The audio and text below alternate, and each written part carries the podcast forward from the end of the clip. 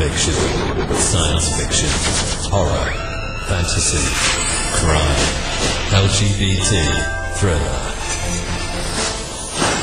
You have now entered the House of Mystery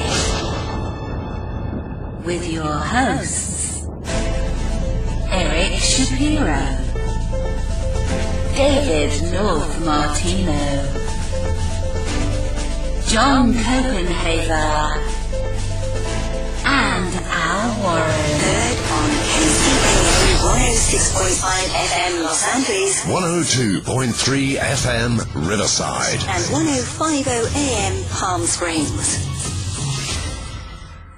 Welcome to the House of Mystery. I'm Al Warren, and today it's a thriller show. So we've got like two thrillers from Manila. We've got Yeah. uh, we've got Joe Goldberg. It's been a while. It has been a while. It has Yeah. been a while. It's I'm I'm happy to hear that your dulcet tones of your voice, Al. Oh, It it, it puts me to sleep. You're like an Ambien. yeah, I am. I'm the Ambien of the radio world. Yeah. That's something to be proud of, I'll tell you. See, they pick on me all the time. And uh, Gavin Stone from the UK is here, and look out, he's raring to go. Hey, yeah, I'm tonight's decoy. Okay. and and you're ready for the turkey. It's almost Thanksgiving. you know we almost recorded this on Thanksgiving. I didn't realize I set it up that way till Joe told me, and I I don't know. I'm falling apart here. I'm getting old. Yeah. Cause you're, cause you're not in the American Thanksgiving world, right?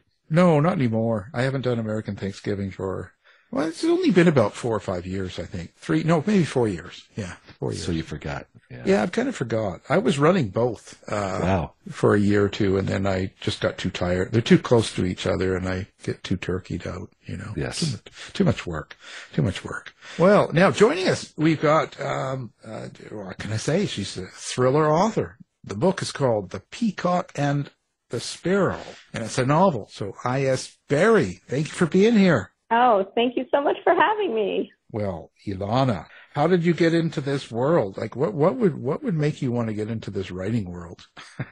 Well, um, I was a spy before I was a spy novelist.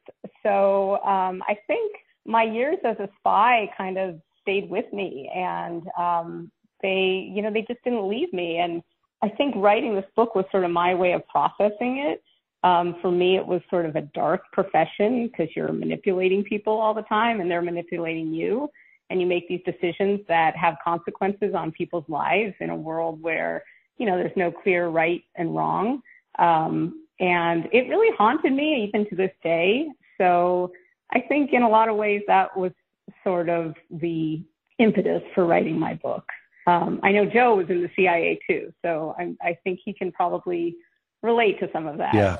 Yeah, he's still manipulating people Yeah, with this. that's true. I thought you were going to It's, it's, say yeah, I manipulate that turkey, not to burn it. yeah. Burn my brisket. Yeah. Well, no, I, no, but you're right. 'cause I remember coming out and I was just sat there for a long time and just looked, stare at the wall and felt like, you know, days after day, you know, everything you did was like this Vaseline, sticky, slow feel, you know, Yeah. never quite feeling comfortable and relaxed. Yeah. And I, and I liked that you, that the writing thing, uh, was your method to get out of it. It ended up being mine, took a while, but I was, and I did some before, but did you, uh, do any of the writing while you were there at all to sort of offset it, to, to give it? Not really. And I was undercover at the time. Yeah. so most of it, and I actually, so I wrote my book is set in Bahrain, um, which I lived in after I left the agency during the Arab Spring, and it was for my husband's job.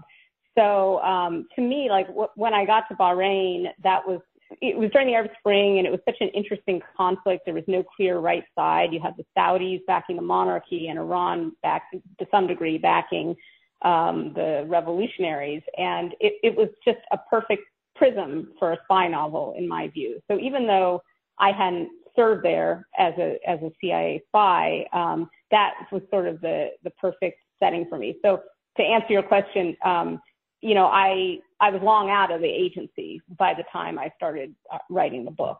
But I did write. I spent a year in Baghdad um, during during the war from 2004 to 2005, which was pretty uh, horrifying, pretty awful, and and traumatic. And um, and I did kind of feel the need to write a lot of that stuff down um, after I left the agency.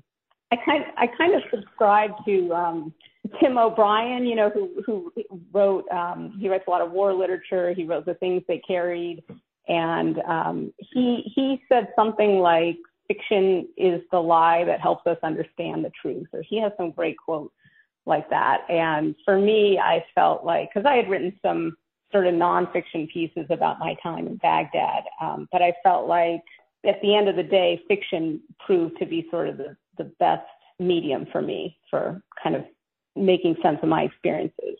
And it's also better to get through publications review. A hundred percent. I agree with you on that. Yep. Um, yeah, I'd had I'd had more trouble getting my nonfiction pieces through, and um, I think the this book went through with like a breeze. I mean, it was it had minimal redactions. Um, I mean, Joe, what's your experience with with the publications review board? They do it. They, I give them credit for timing. They do it when they say they're going to do it, a month or two months. I give. I love that. Uh-huh.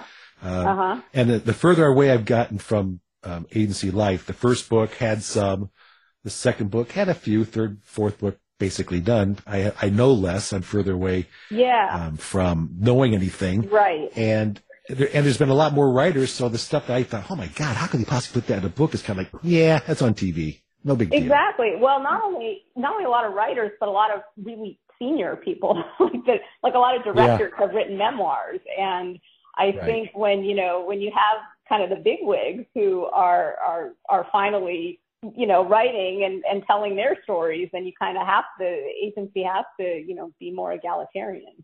Um, and I also I just think that in general that the agency has become more reasonable over the years. Um, and I mean I think I was there at um, an unusual time. I mean, I was there not long after 9/11, and the agency was sort of recalibrating and um, kind of soul searching and, and a little bit more, I think, paranoid and insecure because we'd had this big intelligence failure, 9/11, and they were trying to shift operations from um, traditional, almost Cold War type operations to counterterrorist. And you know, it was an agency that didn't really that was in flux, and I think for that reason they were a little bit more paranoid. Um, and I think that trickled down to publication review for several years as well. Yeah, I when uh, you were writing and thinking about the story and the Arab Spring story and the, and the Bahrain, Bahrain story, how much of it did you incorporate into your characters to make to, to make them around characters? Because you were already out, right? Yeah. So you were making people up in your head. How much of that did you use to create the character arcs themselves? The story, the plot, fine, got it. But the uh, Yeah. character arcs, how how about that? Well, I mean, I so my main character Shane Collins is kind of um, I would say an amalgam of a lot of people I knew and worked with, um, and I and uh, the only character who's really based directly on someone is the young, sort of um, unctuous station chief, and uh, I think we've all we've all known that type. Gotta love them. Every station chief was a was a dream. Right? I mean, in law school, we called them gunners, which were the kids like at the front of the class raising their hands, like gunning to answer Yeah. the question. Um, so yeah, so he was the only one that um, was based directly on, I'd say, a real person. But a lot of the um, expat characters were based on on actual on actual uh, people. I was very much part of the expat community in Bahrain for two years, so it was really based on on people I knew, and actually some of the dialogue was verbatim dialogue that I heard when I was over there. I mean, I just couldn't, I, I just couldn't come up with better dialogue on my own. Um, just this sort of hedonistic um, insular bubble of expats, which I think you see again and again in foreign countries, and you saw it in Bahrain, and it was, um, and some of the things they would say were just were just incredible. You know, one woman saying, "Oh, you can wear anything that that you want in this country," which of course you can't, but she meant that you can wear luxury goods, and it was just this sort of um, this very uh, privileged um, attitude. Well, it's a, it's an interesting thought. You know, it, it sounds like you um, are glad to be out of the agency, and you speak of the agency almost like a person, like a character, like a single person. Oh. Is that how you is that how you see it? Um, no, I mean I am glad that I'm out uh, because I think it is it's a heavy career. It's not great for family life.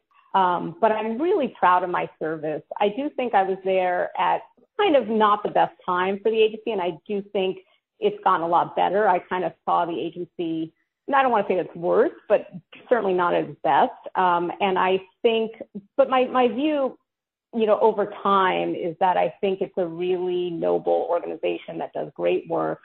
And I do think that I do think it's variegated. I don't I don't view it as monolithic. Um, and I think that uh, there are good and bad people in the agency, just like in any organization. So um, so no, I knew great people even when I was there. And and what's really blown me away is that is since my book has come out, um, the the agency community, both current and uh, former, have just been so incredibly supportive. I mean, in a way that I never thought possible. But um, I, have just been blown away by it. They, the agency has a creative writing, an internal creative writing group called Invisible Ink. and um, they reached out to me and had me come and, and speak at the agency. It was the first time I'd gone back in the building in, you know, 15 years. And I was so uh, flattered and honored. And I just, I feel like um, they just, I'm so, I'm so grateful for their support. Yeah, I got a I got a note saying, please don't ever show up. Yeah. Stay away. Stay away. They give him the wrong address. Yeah. well, it's it's weird. I mean, it's weird to be back. Like the building had totally changed. Everything was more modern. I mean, when I was there, they had just put in when I left, not long before I left, they put in the Dunkin' Donuts, which was like so exciting. Dunkin', Dunkin Donuts, Donuts man. and a Starbucks. Those were like the two big. Oh, Yeah, and let me tell you, so so they um so when the Dunkin' Donuts opened, I mean, man, that thing had a line for like two hours every morning for like a year. and the rumor was that like the director wanted to get rid of it or, or a subsequent director wanted to get rid of it because it was just a big time suckage for all employees. see, when Joe was first there, they just put in flush toilets. So Yeah, yeah. The dinosaurs were still roaming. Electricity. yes. yeah, so you know, Dunkin' Donuts. Wow, that's luxury. I mean, it was a big deal. Yeah. But work, working in intelligence can be an exceptionally highly stressful job. When you did your writing, did you find that in a way therapeutic? Oh, a hundred percent. Um, yeah. I mean, I, I think, especially coming back from, from Baghdad, I mean, I think I probably had PTSD as I think almost everyone who's in war does. I don't know anyone who doesn't have some degree of it. Um, and it was really rough for me for about a year. Um, and I mean, I would, I would get panic attacks and loud noises would startle me. And, um, and, and there was one operation in particular in Baghdad that, um, really kind of haunted me. Um, and I've, I've, I've written about this. The agency has cleared this. Um, but basically I helped through my informant to apprehend an alleged top 10 terrorist target who was accused of participating in the 2003 bombing of UN headquarters in Baghdad. And, um, and I, and, and, and I, through my informant, I was able, we were able to help to track this guy down. We brought him in for questioning and the military detained him. He didn't confess. Um, but I thought for sure, you know, eventually the truth would come out and I felt like I had, I'd done my, my job and I felt like this was a huge victory. I mean, it was, in two, 2004 2005 um, we were not really doing so well in Baghdad. Um, we were trying, we were looking for Zarqawi, who was the head of Al Qaeda in Iraq, and we were not finding him. This this guy was supposed to be tied to Al Qaeda in Iraq, and I this was I didn't feel like I was making a lot of progress, and this was a huge victory for me. And then um, years later, a colleague of mine at at Langley mentioned that she had questioned him at a different uh, detention facility. This was like two years later, and that he still hadn't confessed. And people were starting to think maybe we'd gotten the wrong guy. And it was like a moment of um, reckoning for me. I mean, it was it was a moment that kind of stopped me and and still haunts me to this day. And um, you know, it's like, did I save a life or did I really uh, it affect someone's life in a bad way? You know, I mean, I I don't know. To this day, I don't know. And I think my book is um, is about, in some ways, you know, it's about a, an aging spy caught in the crosswinds of the Arab Spring who makes these decisions that have sort of world altering consequences, but aren't necessarily what he anticipated.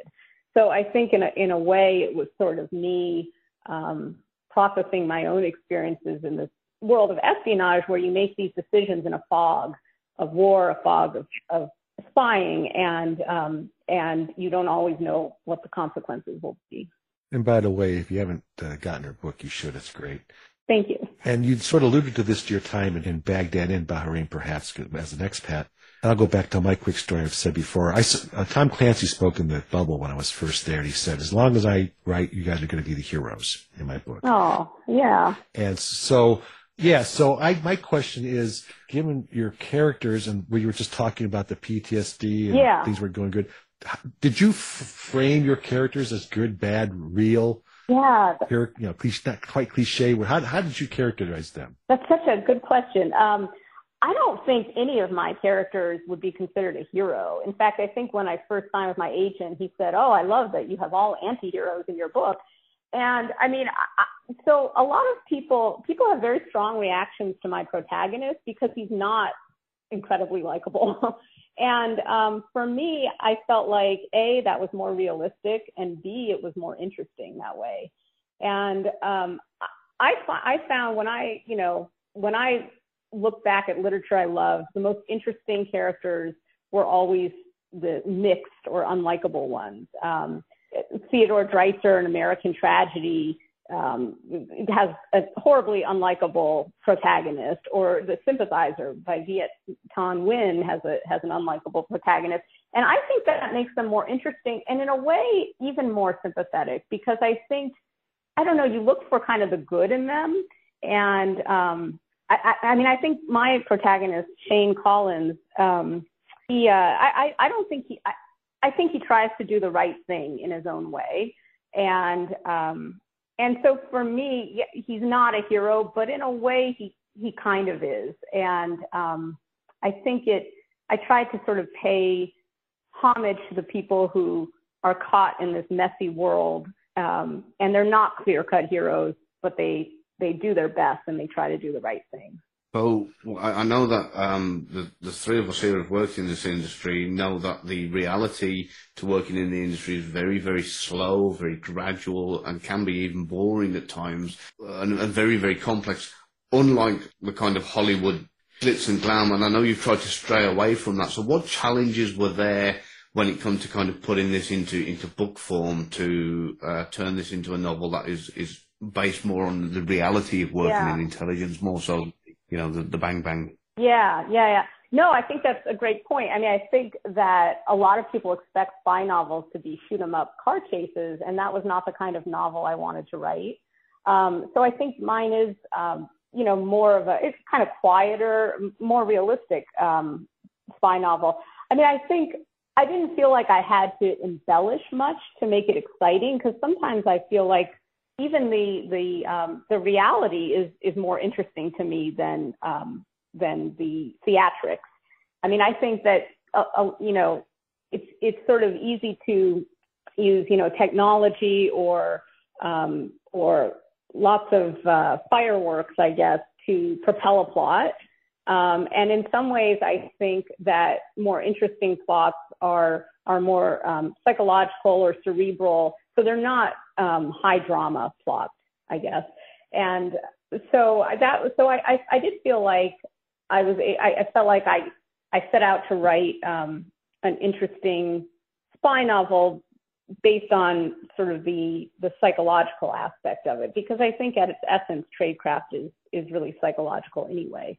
Um, there were some there were scenes here and there where I felt like I had to throw in a few a few theatrical gimmicks. Like there's a scene where Source uses invisible ink with lemon juice, and I get a lot of people who ask me, um, "Oh yeah, you guys use in- you know you use invisible ink at the CIA, right?" And I am like, "No, I got that idea from my kid's science project."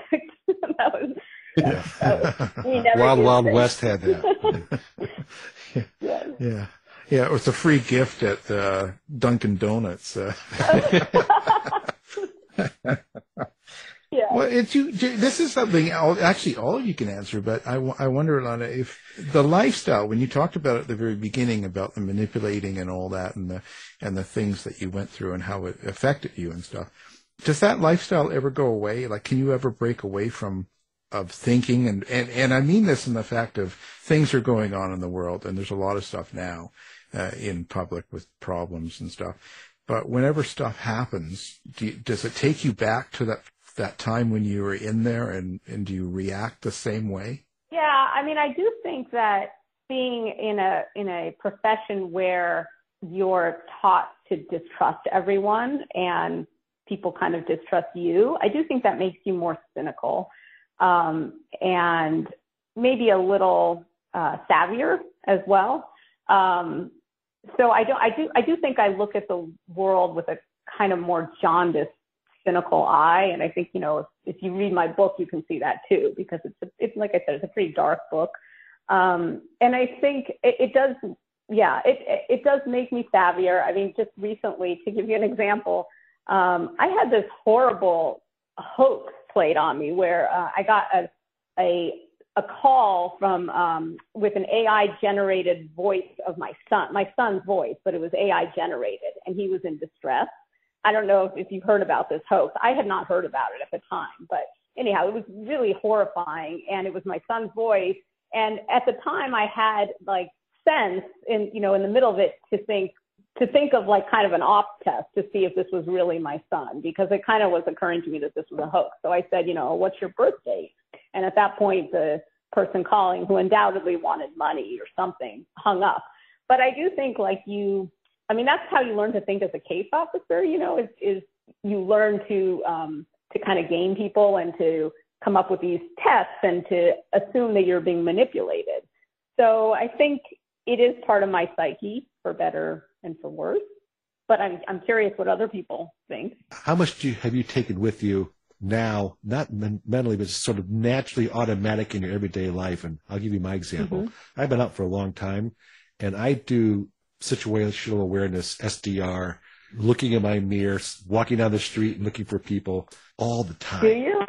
Constantly. I can't get away from it. In fact, I was on a, a Motorola trip long ago and I, I was, we were being followed by a thief. And I was saying, I told my guy I was with, we're, we're being followed. He was like, oh my God, so just stay with me and I ran an SDR and got this guy basically thrown out of a mall. Oh my god! But is yeah, is there any? So yeah, I mean, it's, a, it's another. It's more interesting story than that. I'm not the guest, but is there anything? And maybe Gavin too. Is there anything that you just can't get away from? And and and do you, and did you implant that on your characters perhaps since it's a since you built these characters? I, I personally, I, I teach my daughter this. So when I can't get away from it, it's not just the fact that I can't get away from it. I'm, I'm, I'm teaching my daughter. We do an SDR on the way to school. Um, so, you know, and, and the school's half a mile away and it takes us like kind of 20 minutes. So, yeah, I, I'm constantly teaching. We, we, we play the silly plate game where she sits in the car and she'll, she'll be like making up a, a, a word from the last three letters on the license plate of the vehicle behind um, she needs to observe it, observe it without kind of making it obvious. Um, and if the vehicle changes, you know, then uh, then we, we, we, we've got this we've got crazy games we play for situational awareness and all sorts of things. So not only can I not get away from it personally, I'm, I'm instilling it into my daughter. So we go out for a meal and she instinctively knows where I want to sit in the restaurant. You know, she's looking Yeah. at the exits and the cameras and the ways out and, that kind of thing. So, So's my wife. How about you, Alana? Are you, are you there yet, or you're still a? Yeah, you know, I mean, I think, I- you know, it's weird. I think I actually had the opposite experience in that I think I kind of made a conscious break from that lifestyle after I left. I mean, I do remember, you know, for a while after leaving the agency, it was like Joe said, I mean, it's such a part of you and you're kind of staring out of windows and you're looking in your mirror and you're looking behind your shoulder. And I mean, that, those habits die hard for sure. But I also think um, that it's such a burden. I mean, it really is. Like that's one thing I don't miss about the agency.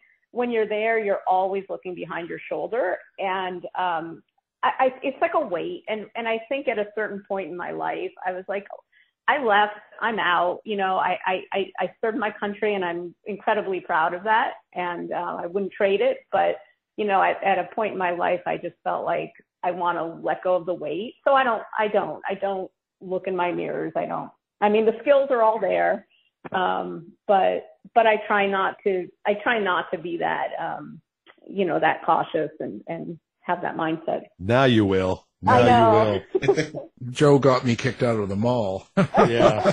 yeah. It was, hey, I look just like you. yeah, it was me. Ah, I still do it, and I'm not even in, in the agency. So, did you, uh, Ilana? Did you plan um, a meaning in this? Did you? Did you? Besides the story itself, the the entertainment value and stuff, was there something you wanted to get across to people when they read the book? Yeah, I mean, I think I wanted to get across the nature of espionage, and I wanted to paint a really realistic, unvarnished picture, not not the you know not the glamorous, sexy picture that is out there so often. Which and I love those kind of books. They're escapist and they're wonderful. But I just wanted to write as realistic a, a spy novel as I could, um, and and I wanted to convey the toll it takes on you. I also, I think, wanted to make a point about the, the Middle East, you know, apropos of what's going on in the world. Um, that I, I spent, you know, a year in Baghdad, two years in, in Bahrain. And, you know, the Middle East is such an interesting, complex, intricate place. And people, I think, don't understand it. I think they rush to judgment. I think there's so many layers to the Middle East and there's so many layers to these conflicts and I think um, American intervention in, in historically um, in various conflicts, not just in the Middle East, including in like Vietnam, for example, but has been um, kind of a minefield. You know, it, it hasn't it's had unintended consequences, um, or in Iraq, for example, and and I and I think I wanted to convey that feeling of sort of enter at your own risk. I mean, my book, I, I hope, conveys the um, complexity of the Arab Spring and how Western intervention um, can have really profound consequences and perhaps not the consequences we intend. Oh, so it's not like Joe told me. Joe told me that it was just like James Bond. Yeah, exactly. Pay no attention to real reality. Great character though. He has, he has his moment of time. Fortunately, George Smiley came along and sort of balanced it out. Yeah, that's true. Uh, so you actually just you just act. That's true. That's why you did it. So and you actually just said a word about sort of complexity and the, and so I used I was I wrote down the word nuance while you were talking. Arab Spring. There, there was so much, like you say, underneath it, Yeah. the people and the politics and the and the forces before behind it. yeah. So, so my overall question is: Did you start with the plot as your main point, or did you start the characters that main point, and they were interacting with that nuance in that plot? I think I had in my mind that I wanted my main character to be caught between the two sides of the Arab Spring and to think he's going in one direction, but then to slowly go in another direction. So I kind of knew where the beginning and the end would be. I didn't necessarily know exactly how to get there, or what the middle would be. So, I- so I think, um, I think I had the plot and I adjusted the characters, but I did, but at the same time, I did have very clear ideas of what the character, what I wanted the characters to look like. And a lot of it was influenced by um, The Quiet American by Graham Greene. I don't know if, if anyone's read that. Classic. Yeah, I mean, Classic. my favorite book of all time, spy novel or otherwise. Yep. I just think it's like a masterpiece uh, on a plane. It's always in the top five. Yeah, I mean, it's just it's so terrific, and I took so much of my my book in a way was sort of a, a, a modern reimagining of the Quiet American because it's, you know Vietnam it was it was um, the book is about you know this aging British journalist who who doggedly remains neutral, who says he's not going to step off the sidelines until, of course, his young rival uh, Alden Pyle, you, you know, takes takes his lover. And um, but there's the whole geopolitical context of getting involved in in Vietnam, and I mean, many say that book is sort of the the quintessential cautionary tale against involvement and entanglement.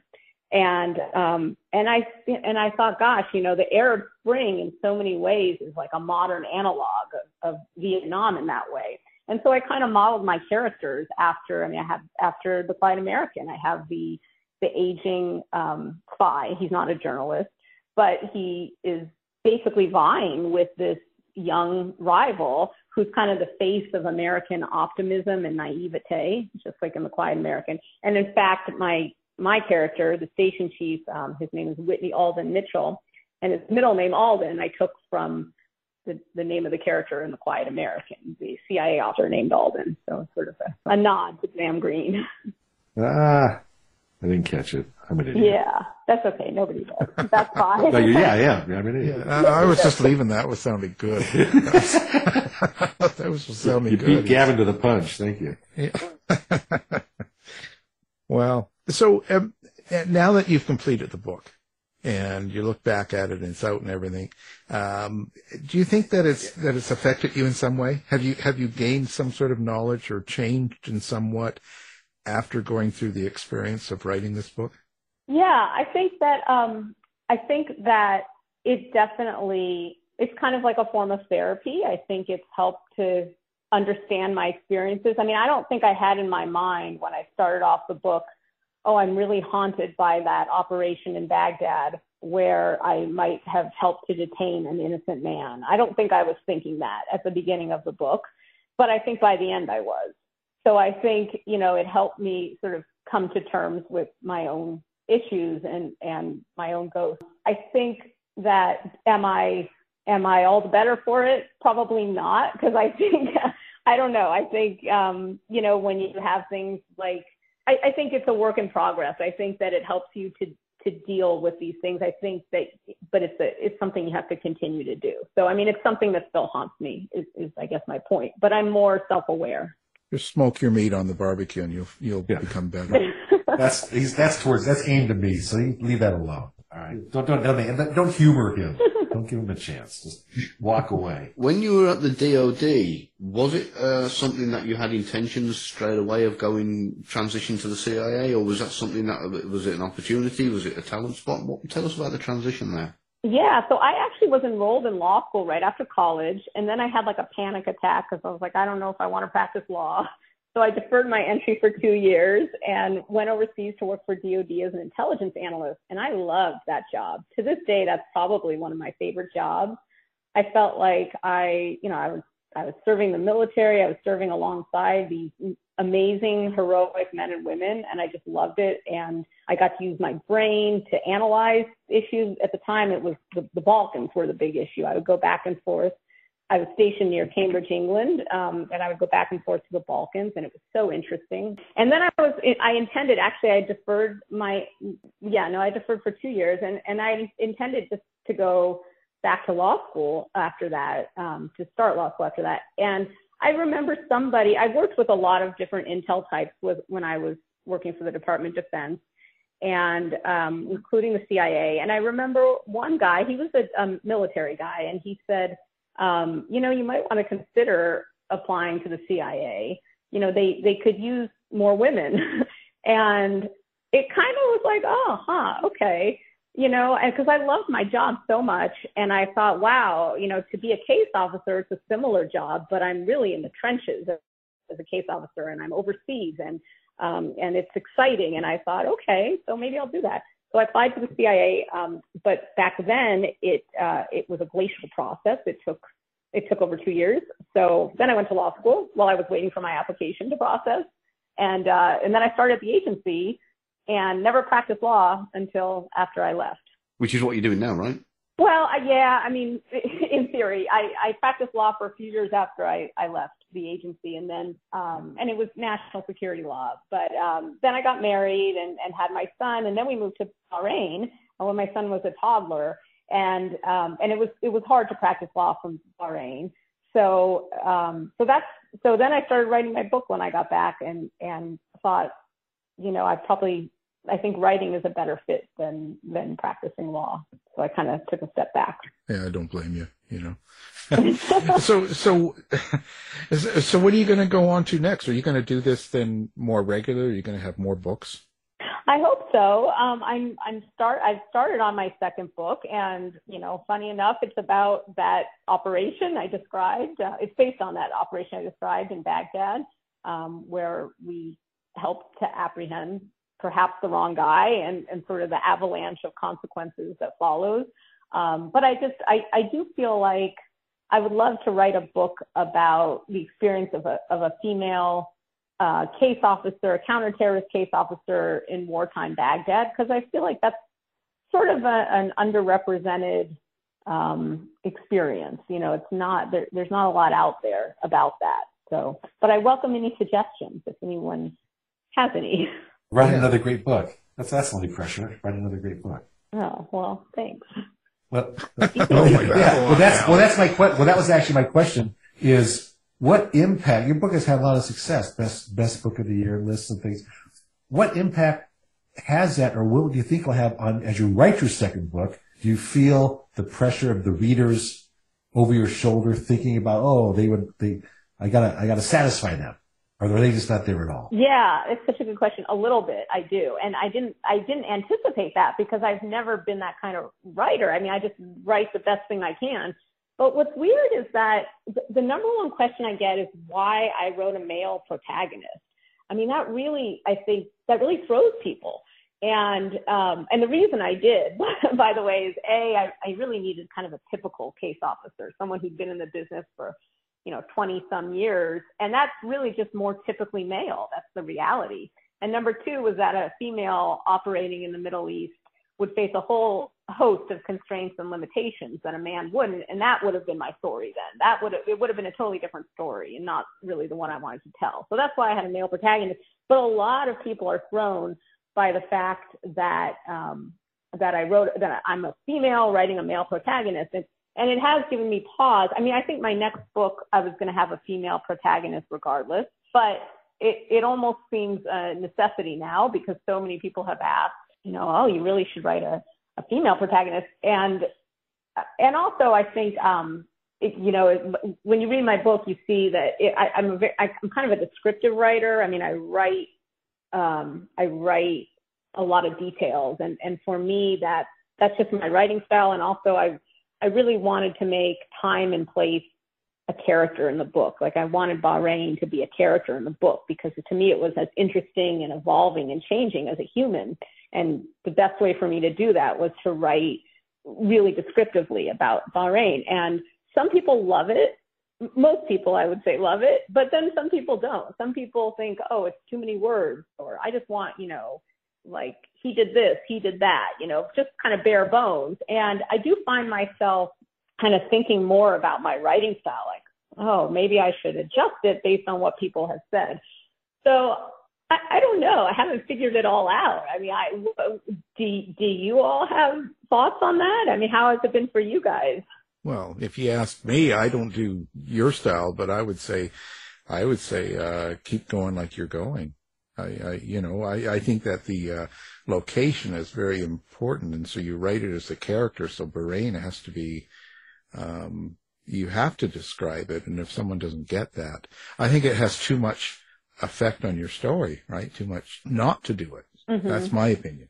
Mm-hmm. But you know, I, who am I? I'm just a radio guy. So Well, I, you know, on the writing male female, I, you know, write the write the female character. You know, put yourself in their shoes because you're talking to you're, you're talking to a bunch of people who may want to be that, right? You're you may be influencing them, saying, "Ah, this is an interesting. I want, to, I want, like you did. I want to be a case officer. I'm in the trenches. Mm-hmm. There's somebody like them who's there. You've been there, so that might be. Mm-hmm. If, if you want to talk about the grand scheme, that might be something. But I think you'll also enjoy that character because you'll just see yourself and your friends. You're be and the limitations and advantages. Because when I was there, the women were just like, forget it. Weren't that many. Yeah. And and I would say, you know, to write it because you said you know you, had the beginning. And just sit down and as write your, you know, first best worst sentence and, and, and let it rip. Right. Yeah, yeah, yeah. Yeah. I mean, for all my thoughts on on oh, maybe I should, you know, change this or change that, at the end of the day, I think, you know, you are who you are as a writer, you know, and and I think when it comes out, it's kind of like your personality. I mean, you can only change your personality so much. It's still who you are. So, um, you know, I think it's it's taken me a lifetime to find my voice, but here it is, and and Use that voice. yeah, You've I mean, it. I think I think it's there for better or worse. So Well, yeah, you tell them Shane used to be a woman.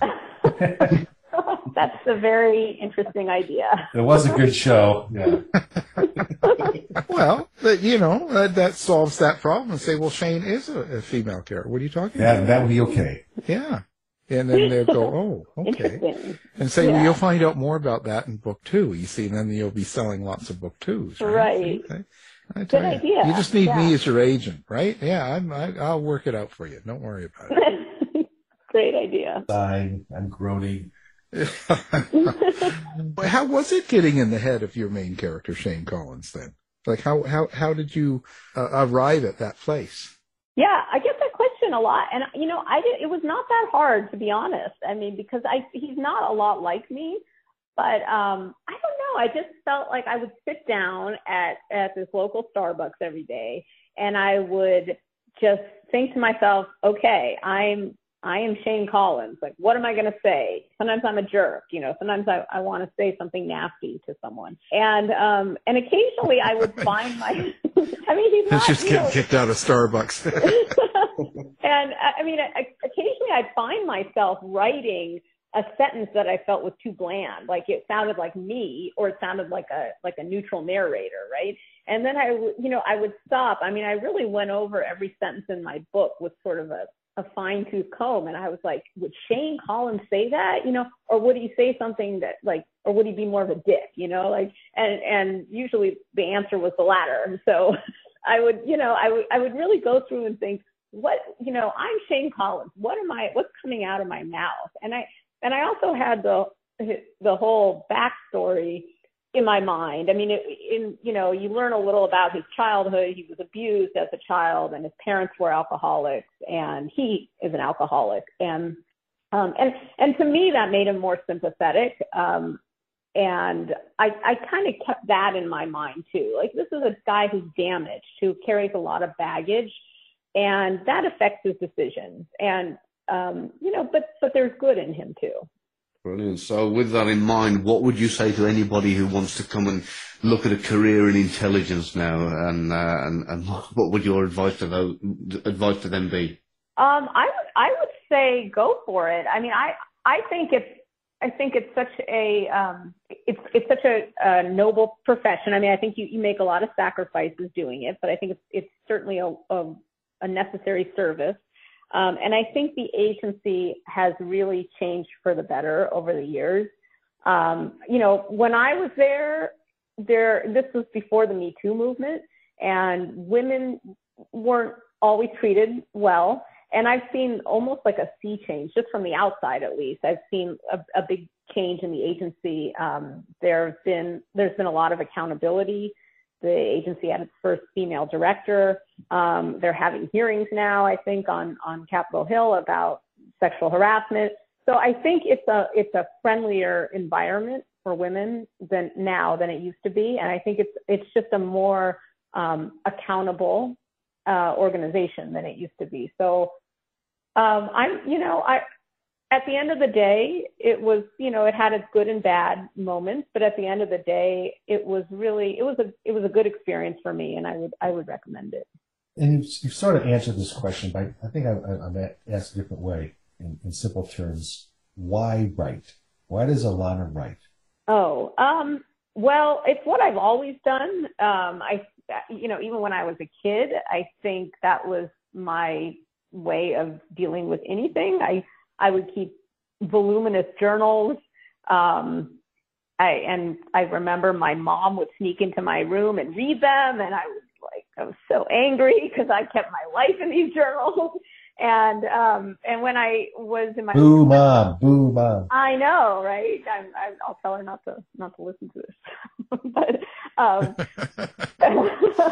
but um, when I was in my 20s, I, I backpacked around Europe, and I remember I kept voluminous travel journals. I would um, I would record everything that that I saw. It was my way of understanding these countries and their culture and their history. Um, I still have all those travel journals, and every now and then, I mean, I I wrote so much. Every now and then, like a, I would find myself right when I wrote the Peacock and the Sparrow. I would find an old sentence I'd written from my travels or wherever, like creeping out into my into my manuscript that I'd written, you know, 20 years ago or something. And um, so I think it was just my my way. I used to write like angst-ridden poems when I was a teenager.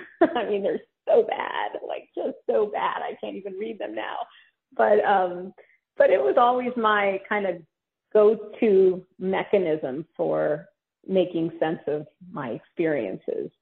I had a I had a teacher in my seventh grade English teacher who was who was wonderful and um, supportive, and she's actually in my acknowledgement. She always encouraged me to be a writer, but I would write such like dark and angst-ridden poems that one time she she asked me to stay after school and she was like are you okay? Like what's wrong with you?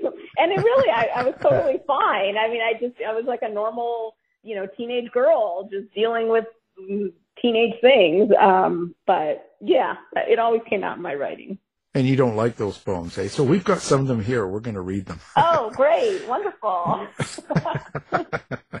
No, just kidding. Well, now are you are you available on social media for people? Do you have a website? How do you like readers to find you? Oh yeah, um, all of the above. I have a website, isberry.net, and I am isberry author on both Twitter and Instagram and Threads. If anyone's on Threads, not many people are, but yeah, No, not very many yet, but yeah, they're there. they're there. So yeah. Well, fantastic. Oh, okay, so we'll have all of that up on our website, and uh, Oh, great. along with your book. And the book is The Peacock and the and the Sparrow. It's a novel. I.S. Berry is the uh, author and our guest. So thank you for being on the show. Oh, thank you so much for having me. It, w- it was a pleasure. Thank you. You've been listening to the House of Mystery radio show. To find out more about our guests, hosts, or shows, go to www.houseofmystery.com. Show's over for now. Was it as good for you as it was for me? Well, good night. This has been a production of Something Weird Media. I'll be back.